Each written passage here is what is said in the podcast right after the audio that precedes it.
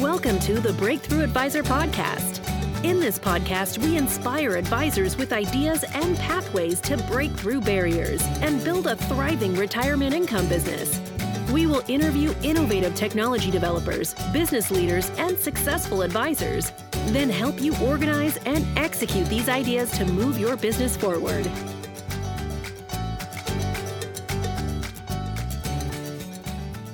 Hello, this is Jack Martin with InsurMark. I want to thank you for joining us for the Breakthrough Advisor podcast today. This is where ambitious advisors come to get fueled up on what's happening uh, in the financial services space, specifically around retirement income planning and growing a more successful and sustainable uh, 21st century business. So today we've got uh, Dr. Michael Finke joining us. Uh, he is uh, extremely renowned in our space. I'm sure you've heard him. If you haven't heard him in the past, you've certainly read him. Uh, and uh, we couldn't be more excited to have him talking um, right now about retirement income planning. Welcome, Michael. Oh, it's great to be here, Jack. So you're out in Lubbock, Texas. So how did the you know someone from Lubbock, Texas, you know, get into this retirement income planning business? How did that happen? Yeah, so um, I had not done a lot of research on retirement planning specifically until I got to Texas Tech University in 2006. Uh, I led the PhD program at Texas Tech University, and I had to create a course um, that included a one week section on retirement income planning. And that introduced me to the literature in the field of financial planning uh, on how you create an income from investments, uh, but also allowed me to review the literature in economics and finance on retirement income planning. And I'll tell you that the literature in economics is very different than the literature that I saw in financial planning, which really tended to be dominated by this 4% rule philosophy that you could simply create a stable and safe income from investments alone. And so that led you down this path now where you do a, a significant amount of research each year to help all of uh, uh, all of us financial advisors understand what we should be looking at in that space, right? That's right. You know, when I say that um, the two streams of literature were very different, and the stream of literature that was really adopted by a lot of financial advisors was this 4% rule methodology. And uh, I mean, just to give you an idea of how the rest of the world perceives the 4% rule methodology. I was just at a conference last week at PIMCO, where I was giving a presentation on retirement income planning with Wade Pfau. And our discussant was Dick Thaler, the Nobel Prize winning economist. And the first thing that Dick Thaler says said was, "Well, everybody knows that the four percent rule is just dumb." yeah, that's a tech- technical description, right? That pretty much lays out the way that an economist thinks about retirement income planning. I mean, if you think uh, the, the 4% rule says that the goal is to spend exactly the same amount every month throughout retirement adjusted by inflation, which that's what's known as consumption smoothing. That's what all economists would say really should be the goal of retirement income planning is to maintain the same lifestyle every year. But what economists also say is that there are trade offs. And one of the trade offs is that if you accept investment risk, that means you also have to accept the possibility that if risk does not pay off, which you're not compensated for taking investment risk unless there's a possibility of a downside. That's the whole foundation of investment theory is that there's a normal distribution and you've got some really good returns, you got some really bad returns. If you get those really bad returns, you're not going to be able to spend that 4% lifestyle rule uh, every year. You're going to have to start adjusting your spending downward. So the reality is that there are trade offs. Uh, and the other trade off is that if you don't know how long you're going to live, then you probably ought to share or pool that risk of an unknown longevity with other retirees. It'll allow you to spend more every year with less risk of potentially running out of money. I like to call it the the long life income club. Um, you know, the example that I give is you can either do it on your own. You can, for example, use bonds to buy a base of income for yourself between the ages of 65 and 100. So let's say you're a healthy 65 year old man. You want a 95% chance of success So you build a bond ladder up to the age of 100. If you do that, then you can actually look at a mortality table and you can see the likelihood that you're going to be alive every year. And if you look at the age of 97, you see that a healthy 65 year old male has a one in 10 chance of being alive at the age of 97. So if you try to do it on your own, then you have to set aside about $25,000 today to fund $100,000 of spending at the age of 97 at today's interest rates. Now, what if you just created a long life income club with nine other dudes? And you could just pool instead of each of you having to set aside $25,000 and buy a bond that matures at the age of 97. You can pool your money together. Each of you chips in 2,500 bucks, which is hardly anything. And whoever is still alive at the age of 97 gets the full $100,000. So for 2,500 bucks, I get uh, you know a guaranteed $100,000, which means that I can take the rest of the money that I would have had to invest in bonds, that other you know $22,500 and I can spend it and enjoy my life or invest it in riskier assets.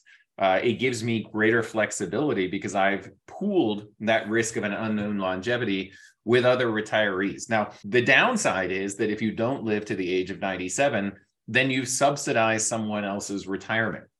But to an economist, that's not really a trade off because you're dead. So you don't care. Uh, and every year that you were alive, you could spend more money with less risk.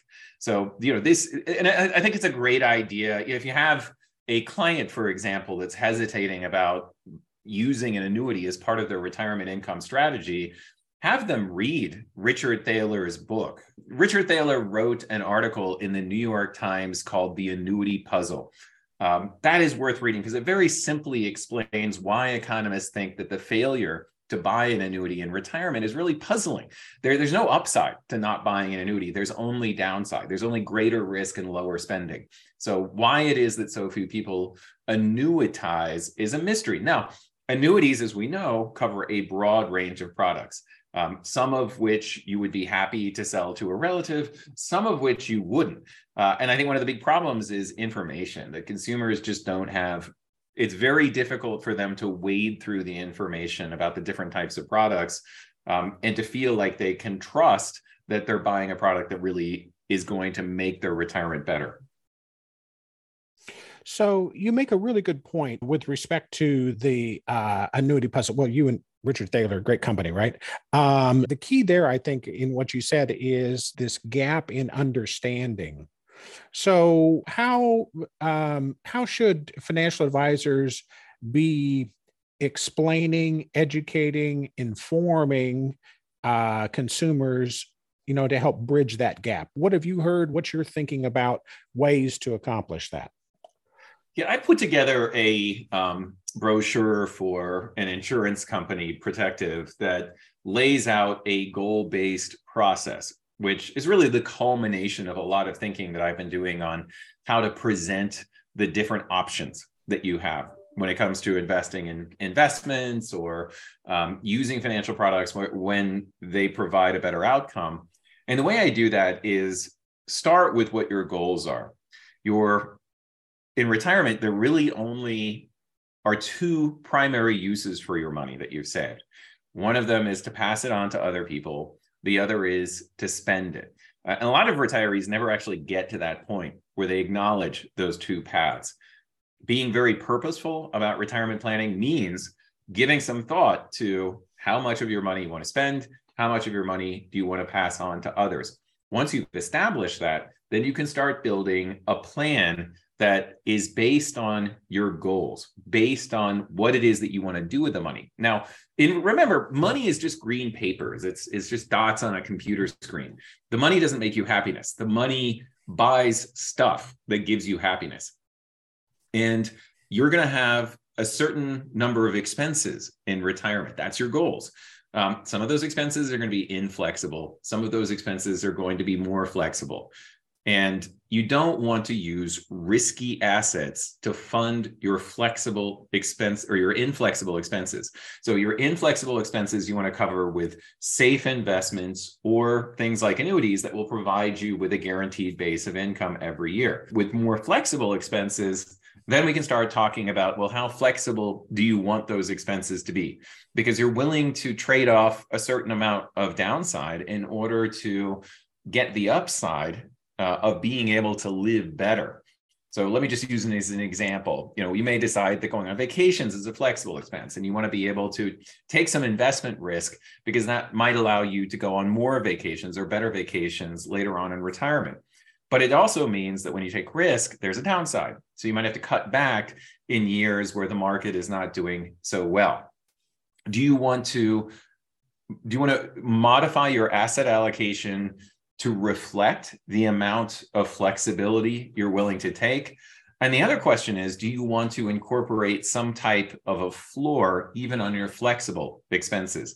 That's what some sort of a minimum withdrawal benefit can provide is a floor on your flexible expenses. But of course there's a trade-off right? So it limits the upside on those flexible expenses but it gives you greater control over your lifestyle outcome. And of course when it comes to inflexible expenses this is where the annuity puzzle thinking really comes into play because you can estimate the cost of trying to do it on your own to the age at which you have maybe a 5% chance of outliving your money and then compare that to how much of an annuity I would need to buy that would provide me with that same base of income but for a lifetime. And almost always you can get more income per dollar through the use of an annuity than you could if you tried to create the same income using bonds.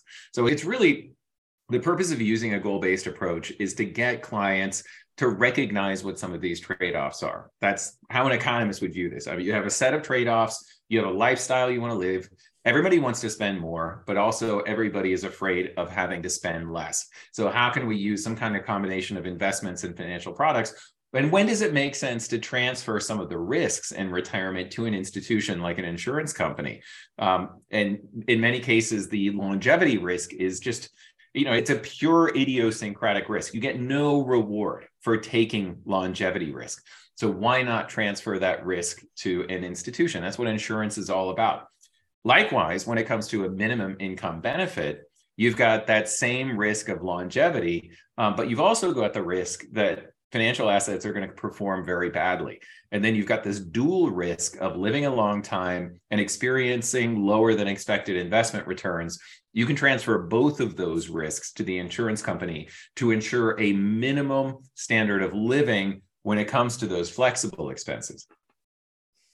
So I saw your paper on the goal-based planning, uh, and it's super, uh, super useful. So I encourage all of our advisors listening to to get a copy of that, and we'll put a link to that uh, as part of this program. Um, help me or help our listeners understand um, how we have this conversation with consumers maybe who aren't in that overly funded situation. And by that, I mean that don't have uh, such an abundance of retirement savings that they can say, you know, I'm going to split my money into two pots. You know, one pot's going to take care of my inflexible and one pot to take care of flexible, and I can take risk and so on. You know, they might not have the luxury of having that much in in assets. So, how does that conversation go for you? Well, you know, that's where things like becoming part of a long life income club become really essential because what that being part of the long life income club does it, is it allows you to get a higher safe income per dollar of savings so just as an example you know rates are getting really attractive by the way i mean last time i checked a 65 year old woman uh, could buy I think $15,000 of income for just a little bit more than $200,000. Now, can, she can either buy like a pure income annuity or she can get some sort of a lifetime income benefit on an annuity product that is relatively generous. Those rates are definitely going up. Thank goodness they're becoming more attractive. Um, but you can also compare that to trying to do it on her own. And it, she may have to set aside more than $300,000 to buy that same $15,000 of income using treasury bonds. Um, that kind of a comparison, I think, is incredibly important to make. Like, all right, you know, we can try to do it without, we can try to do it on our own, or we can buy you a product that is going to give you that extra income every year um, without the fear that you're potentially going to run out. And I think you know a lot of people say, well, they don't have enough money to annuitize. In some cases, that's true, but essentially, the that means they're just going to have to live off Social Security. They really do, they're out of options. Um, but with whatever money they do have, they can help themselves generate a higher, safer income by becoming part of that long life income club.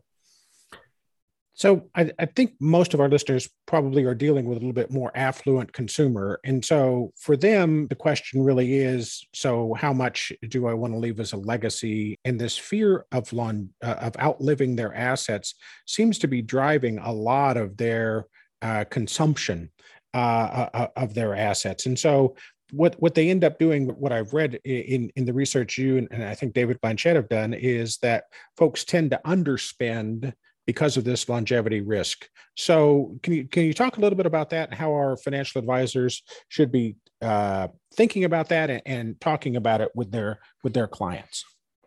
Yeah, that's the research we did on giving people the license to spend. So, in this defined contribution era, I find when I do surveys that people are just not comfortable with this idea of spending down their savings. And especially in a low return environment, in the defined contribution era, the only way they're going to be able to maintain the lifestyle that they had before they retired is to start pulling money out of savings.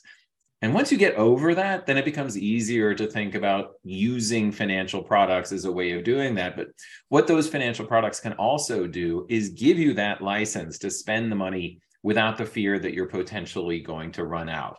Um, I use my mom as an example of this that she has a pension and uh, she she has no trouble spending the money every month from the pension because you know it's, it's never going to run out.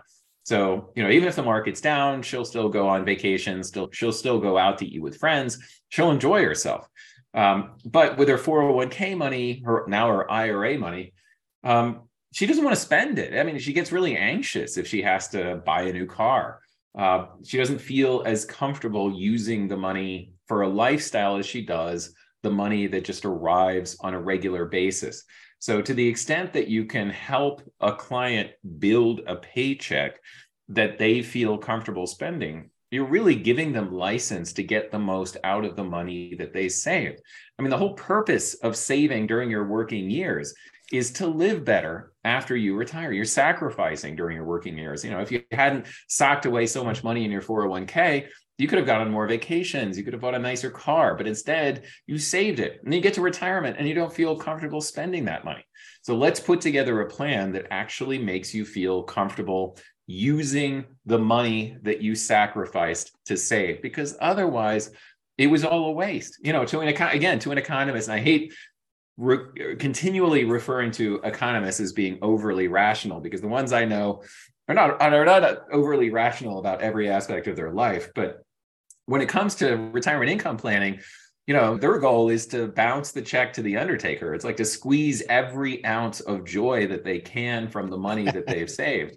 Um, you know, I'm part of a group of economists where we talk about this stuff, and uh, it really is amazing how many of them have multiple annuities because that's their philosophy is like i don't have to think about it and i have the same conversations with wade pfau and david blanchett and that's our philosophy too is just you know we, we don't want to have to think about it we don't have to worry about it um, you know I, I already own a, a deferred non-qualified deferred income annuity which i think is really criminally underused in financial planning uh, because you can actually accumulate wealth in a tax deferred fashion. And especially if you're using your bond investments to fund a non qualified annuity and you have it sit there over the course of 20 years, um, you're gaining so much in after tax return compared to investing in bonds in a taxable account.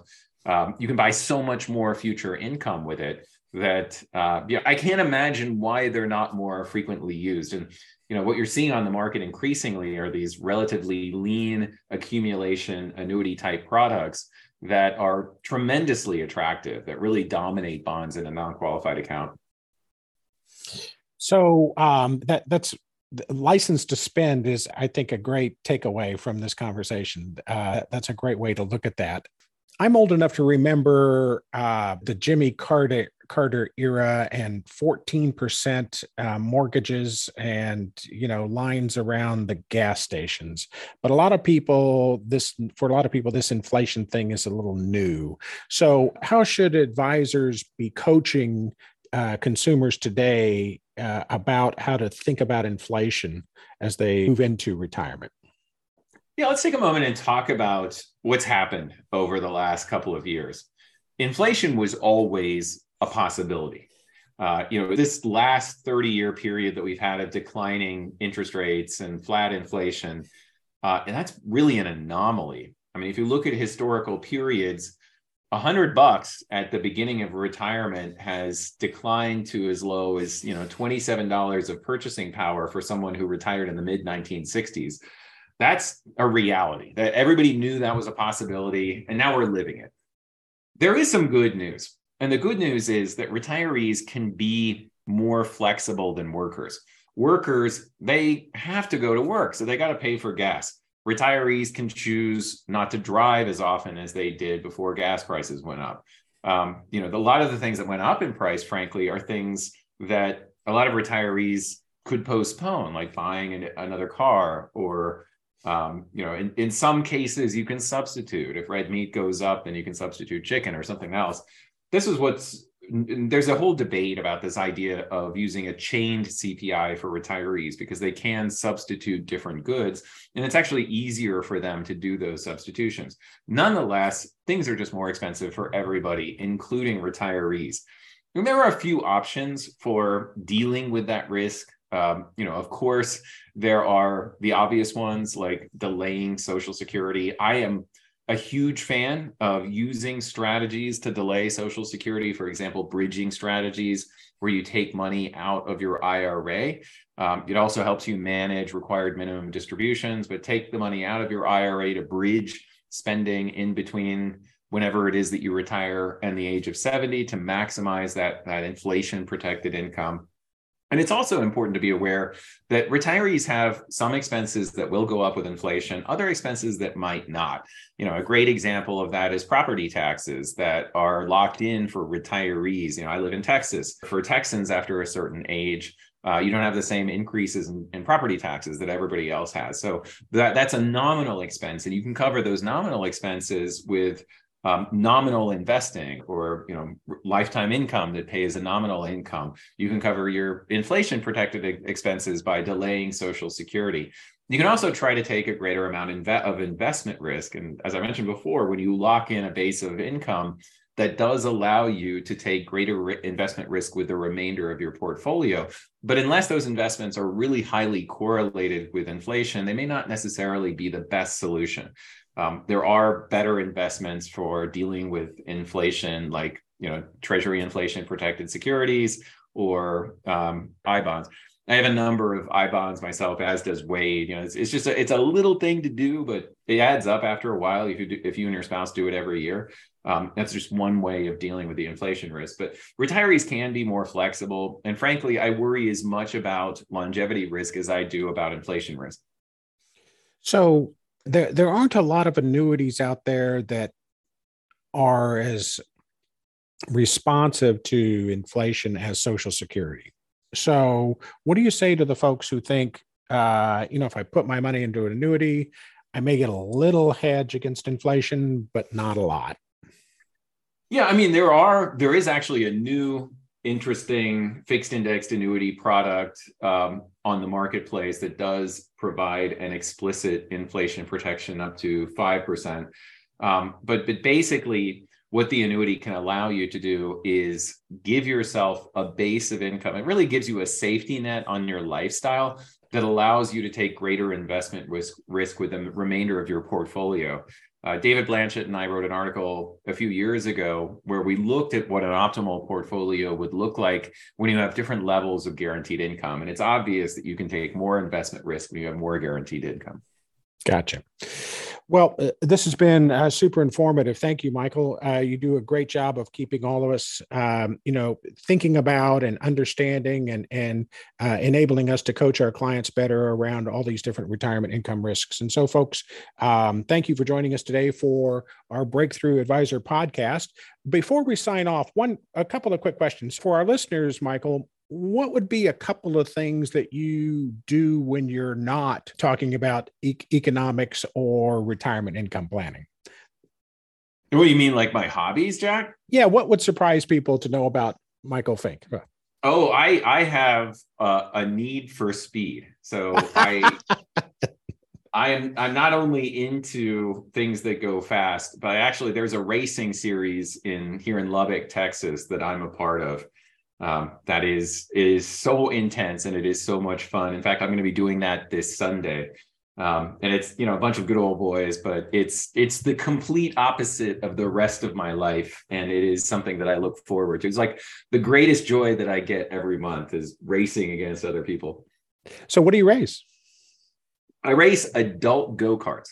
So oh, cool that is the that is the track that we have. We don't have like a road racing track so i've done that in the past but i'll tell you there is nothing there's no racing that's as intense as that. I mean you're going 50 miles an hour you're in these little tiny carts and these it's competitive. You know this whole rubbing is racing thing is definitely the philosophy when it comes to uh, to, to racing. And it's it's uh you know i do a lot of other racing like like autocross and things like that but um, nothing comes close to this when it comes to intensity Wow, very cool. That is surprising to learn. Well, that's terrific. Thanks again, folks, for joining us for the Breakthrough Advisor podcast. We look forward to hearing you on our next episode. Uh, be sure to check out the Breakthrough Advisor podcast page. We've got a number of uh, thought leaders like Michael who have joined us uh, in the recent past that you'll, you'll be really interested to hear. So, thank you all very much for joining us.